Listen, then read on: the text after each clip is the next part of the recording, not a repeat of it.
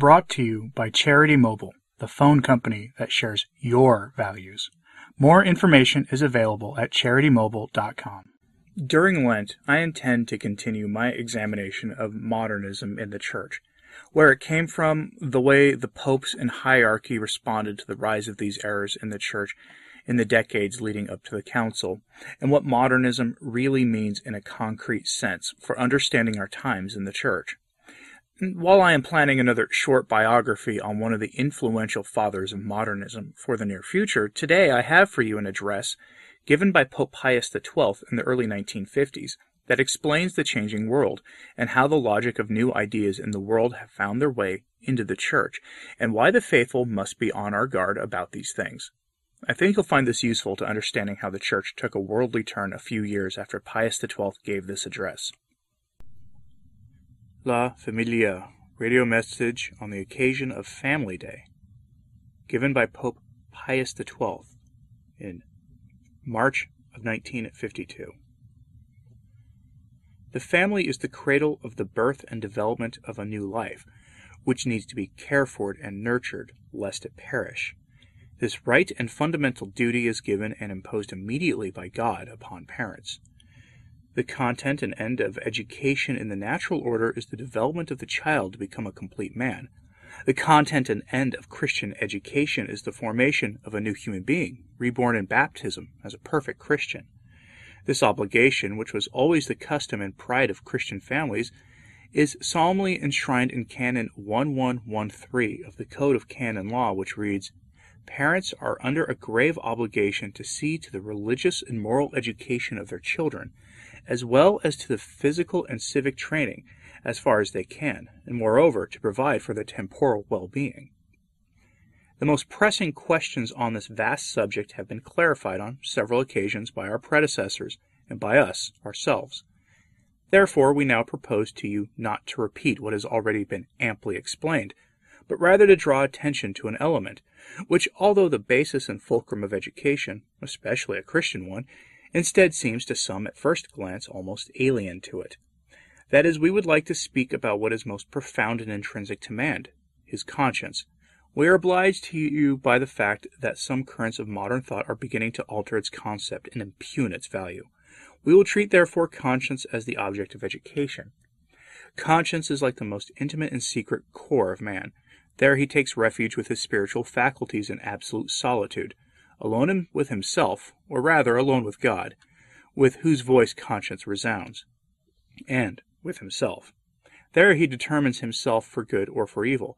There he chooses between the path of victory and that of defeat. Even if he wanted to, man would never succeed in getting rid of it. With that conscience, which either approves or condemns, he will travel the whole journey of life. And equally with that truthful and incorruptible witness, he will present himself at the judgment of God. Conscience is therefore to speak of it an image as is it is worthy, a sanctuary at whose threshold all must stop, even if it is a boy, the father and mother. Only the priest enters there as curator of souls and as minister of the sacrament of penance. Neither for this reason does conscience cease to be a jealous sanctuary, whose secrecy God himself once guarded with the seal of the most sacred silence. In what sense, then, can one speak about the education of conscience? It is necessary to turn again to some fundamental concepts of Catholic doctrine in order to duly understand that what conscience can and should be educated. The divine Savior has brought to man, ignorant and weak, his truth and his grace. Truth to indicate for him the path that leads to his end. Grace to confer upon him the strength to be able to reach it. To follow this path means in practice accepting the will and the commandments of Christ and conforming one's life to them.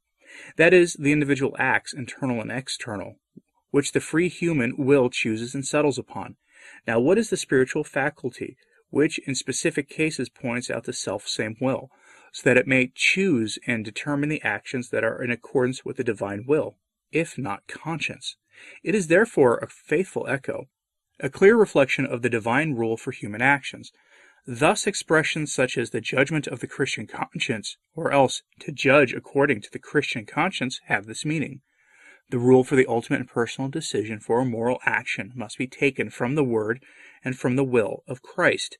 He is in fact the way, the truth, and the life, not only for all men taken together, but for each man individually. It is such for the mature man, it is such for the child and the young person. For this it follows that forming the Christian conscience of a child or a young person consists first of all in enlightening their minds about the will of Christ, His law, His way, and also in acting on their souls, insofar as can be done from outside, similar to persuading them to the free and constant execution of the divine will. This is the greatest task of education. But where shall the educator and the educated find the Christian moral law, concretely and with facility and certainty? In the law of the Creator, engraved on the heart of each one, and in revelation, that is, in the entirety of the truths and precepts taught by the Divine Master, both the law written in the heart, that is, the natural law, as well as the truths and precepts of supernatural revelation, which Jesus the Redeemer entrusted, as the moral treasure of humanity, into the hands of his church, so that she may preach them to all creatures, explaining them and transmitting them, intact and free of all contamination and error, from generation to generation. Against this doctrine, uncontested for long ages, there now arises difficulties and objections that must be clarified. As for dogmatic doctrine, so also for the Catholic moral order, a radical revision is sought to be instituted in order to deduce a new judgment of it. The first step, or to say it better, the first blow against the edifice of Christian moral norms, would be that of separating them, as is intended, from the constrictive and oppressive vigilance of the authority of the Church, so that freed from the sophistical subtleties of the casuistic method, morality is restored to its original form and returned to simply the intelligence and determination of the individual conscience. Everyone sees what disastrous consequences this would lead to, such a devastation of the very foundation of education. Without pointing out the manifest incompetence and immaturity of judgment of those who hold similar opinions, it will be of use to us to explore the central flaw of this new morality. In leaving every ethical criterion to the individual conscience, it jealously closes in on itself, and having been made the absolute arbiter of its own determinations, far from making the way easier for it, the way, it would divert it from the high road, which is Christ. The divine Redeemer has entrusted his revelation, of which moral obligations form an essential part, of course, not to individual men, but rather to his church, to which he has given the mission to lead them to embrace that sacred deposit with fidelity. Similarly, divine assistance, ordained to preserve revelation from errors and from deformations, was promised to the church and not to individuals. Providence also knowing this, because the Church, as a living organism, can thus securely and easily both illuminate and even expound upon moral truths, as well as apply them to the variable conditions of the place and time, while maintaining their substance intact, one may think, for example, about the social doctrine of the Church, which, born to respond to new necessities, in the end is nothing but the application of the perennial Christian morality to the present economic and social circumstances. How is it, therefore, possible to reconcile the providential instruction of the Savior, who committed the guardianship over the Christian moral patrimony of the Church, with a kind of individualistic autonomy of conscience. This, stolen from its natural climate, can only produce poisonous fruit, which will recognize.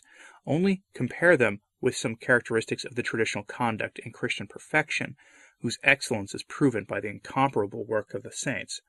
The new morality affirms that the Church, instead of fostering the law of human liberty and of love, and of demanding of you that dynamics which is worthy of the moral life, instead bases itself almost exclusively and with excessive rigidity on the firmness and the intransigence of Christian moral laws, frequently resorting to the terms, you are obliged, it is not licit, which is too much of an error of degrading pedantry. Now, on the contrary, the Church desires and manifests this clearly in forming consciences, that the Christian becomes introduced to the infinite riches of the faith and of grace in a persuasive manner, in such a way that they feel inclined to penetrate them deeply. The Church, however, cannot refrain from admonishing the faithful that these riches can be neither acquired nor conserved, except at the cost of concrete moral obligations. A different approach would end up neglecting a chief principle which Jesus, her Lord and Master, always insisted upon, for he taught that it is not enough to say, Lord, Lord, to enter the kingdom of heaven, but one must do the will of the heavenly Father. He spoke of the narrow gate and the narrow road that leads to life, and added, Strive to enter through the narrow gate, for many, I tell you, will try to enter and will not be able. He has established the observance of the commandments as the touchstone and the distinctive sign of love for himself, Christ. Like unto the rich young man who asks him, he says, If you would enter life, keep the commandments. And to the new one, which ones? He answers, Thou shalt not murder, thou shalt not commit adultery, thou shalt not steal, thou shalt not bear false witness, honor thy father and thy mother, and thou shalt love thy neighbor as thyself. He sets a requirement for those who want to imitate him to renounce him and to take up his cross every day. He demands that a man be ready to leave behind, for the sake of him and his mission, whatever he has most dear, such as his father, his mother, and his own children, even unto his last possession, his own life. Since he adds, I tell you, my friends, do not fear those who kill the body, and after that can do nothing more. But I will warn you whom to fear. Fear him who, after he has killed, has power to cast into hell. Thus spake Jesus Christ, the divine pedagogue, who certainly knows better than men how to penetrate souls and to draw them to his love with the infinite perfections of his heart, full of goodness and love. And did perhaps the apostle of the Gentiles, St. Paul, preach otherwise? With his vehement voice of persuasion, revealing the mysterious allure of the supernatural world, he opened up the grandeur and splendor of the Christian faith, the riches, the power, the blessing, the happiness contained with it, offering them to souls as the worthy goal of Christian liberty and as the irresistible end of pure impulses of love. But it is no less true that his admonitions are just as many, such as this one Work out your salvation with fear and trembling. And that from his pen flowed high moral precepts addressed to all the faithful, whether they are of ordinary intelligence or rather souls of high sensitivity. Taking therefore the words of Christ and of the Apostle as the strict rule, should not one say that the Church of today is rather inclined more to indulgence than to severity? It so happens that the accusation of oppressive rigidity made against the Church by the New Morality in reality attacks in the first place the adorable person of Christ himself. Conscious therefore of the right and duty of the Holy Apostolic See to intervene, when it be necessary, authoritatively in moral questions, we, in the address of October 29th last year, proposed to illumine consciousness about the problems of conjugal life. With the same authority, we declare today to educators and to the same youth the divine commandment of purity of soul and of body also applies without diminishment to today's youth.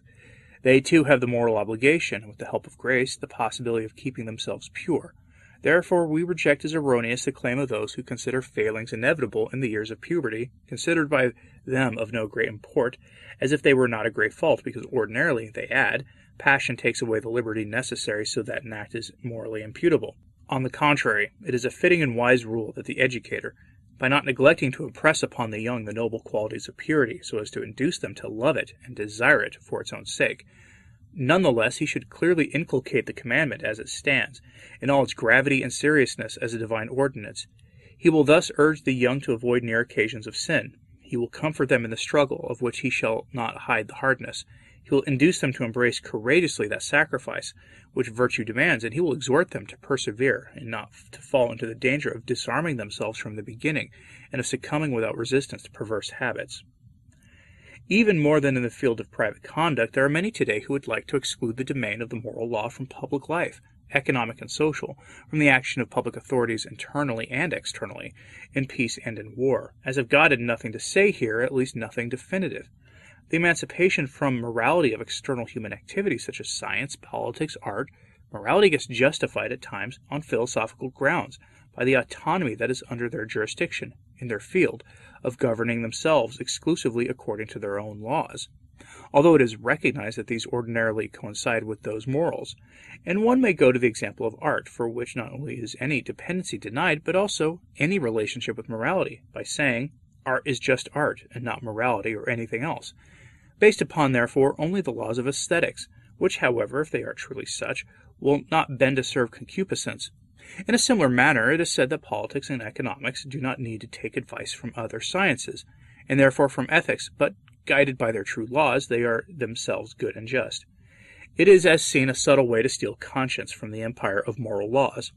In truth, one cannot deny that such autonomies are just, insofar as they express the method proper to each activity and the boundaries that separate their different forms on theoretical grounds. But the separation of methods should not mean that the scientist, the artist, the politician are free of moral solicitudes in the exercise of their activities, especially if these ones have immediate repercussions in the fields of ethics, such as art, politics, and economics. The clear and theoretical separation does not make sense in life, which is always a synthesis, since the sole subject of any kind of activity is the same man, whose free and conscious acts cannot escape moral evaluation. By continuing to observe the problem with an ample and practical view, which is sometimes lacking, even for distinguished philosophers, such distinctions and autonomies are times for fallen human nature to represent how the laws of art, politics, or economics, that which can instead prove to be convenient for concupiscence, selfishness, and greed. Thus, the theoretical autonomy from morality becomes in practice rebellion against morality, and that harmony which is innate to the sciences and the arts is also broken, which the philosopher of that school acutely observes, but they call it random, while it is instead essential if considered by the subject, who is man, and by his creator, who is God. Therefore, our predecessors and we ourselves, in the turmoil of the recent conflict and the troubled affairs of the post conflict period, we have not ceased to insist on the principle that the order willed by God embraces the whole of life, not excluding public life in all its manifestations, persuaded that in this there is no restriction of human freedom, nor in any interference in the competence of the state, but rather a guarantee against errors and abuses against which Christian morality, if correctly applied, can protect. These truths must be taught to the young and inculcated in their consciences by those who, in the family or in the school, have the obligation to attend to their education, thus laying the seeds of a better future. That's what we intend to tell you now, beloved sons and daughters who are listening to us, and in telling this to you, we have not hidden the anxiety that presses upon our heart for this formidable problem, which touches the present and the future of the world and the eternal destiny of many souls. How much comfort it would give us to be certain that you share this, our anxiety for the Christian education of youth. Educate the consciences of your children with persistent and persevering care. Educate them to the fear as to the love of God. Educate them to the truth. But first be true yourselves, and banish from the work of education whatever is not honest or true. Impress upon the consciences of young people the genuine concept of freedom, real freedom, worthy and proper to a creature made in the image of God, and disillusion and debauchery is quite another thing. Whereas suitability for the good is proven, and that to be resolved on its own to want it and to do it, it is the mastery over one's own faculties, over instinct, over events. Educate them to pray and to draw upon the sources of penance of the most holy Eucharist, that which nature cannot give, the strength not to fall, the strength to rise again. They already sense from the young that without the help of these supernatural forces they would not succeed in being either good Christians or simply honest men, whose legacy is a serene life. But thus prepared they will also be able to inspire to the highest excellence that will be able to give themselves over to it, that is, to the great task in relief, the fulfillment of which will be their merit, to make Christ present in their lives. To achieve this end, we urge all our beloved sons and daughters of the great human family to be closely united with each other, united in the defense of truth, for the spreading of Christ's kingdom upon the earth. Every division is banished, any dissent is removed. Make sacrifices generously, whatever the cost, for the greater good, for the supreme ideal, every particular view, every subjective preference. If evil, greed would summon you elsewhere, may your Christian conscience win every test, so that the enemy of God among you may not deride you, the vigor of healthy education is proven in its fruitfulness for all peoples, who fear for the future of their youth. Thus shall the Lord pour out upon you and upon your families the abundance of his graces, and pledge of which we impart to you with paternal affection the apostolic blessing. Given in Rome on the 23rd of March, 1952, by Pope Pius XII. Everything the Holy Pontiff said there was correct, as far as I can tell. The new morality has worked its way into the Church, and it is now the ruling methodology and theology of the Church in our time, with the consequences plain to see for anyone with eyes to see. But how do we correct this turn? Lent is a good time to begin by offering our Lenten sacrifices for our sins and the sins of the clergy, and for the correction of modern errors. Let me know in the comments what you thought about Pius XII's speech here and what can be done to address what he is talking about in a very real way. I hope your Lenten journey is fruitful this year, and remember to pray for the church daily during the season. I'm Anthony Stein. Ave Maria.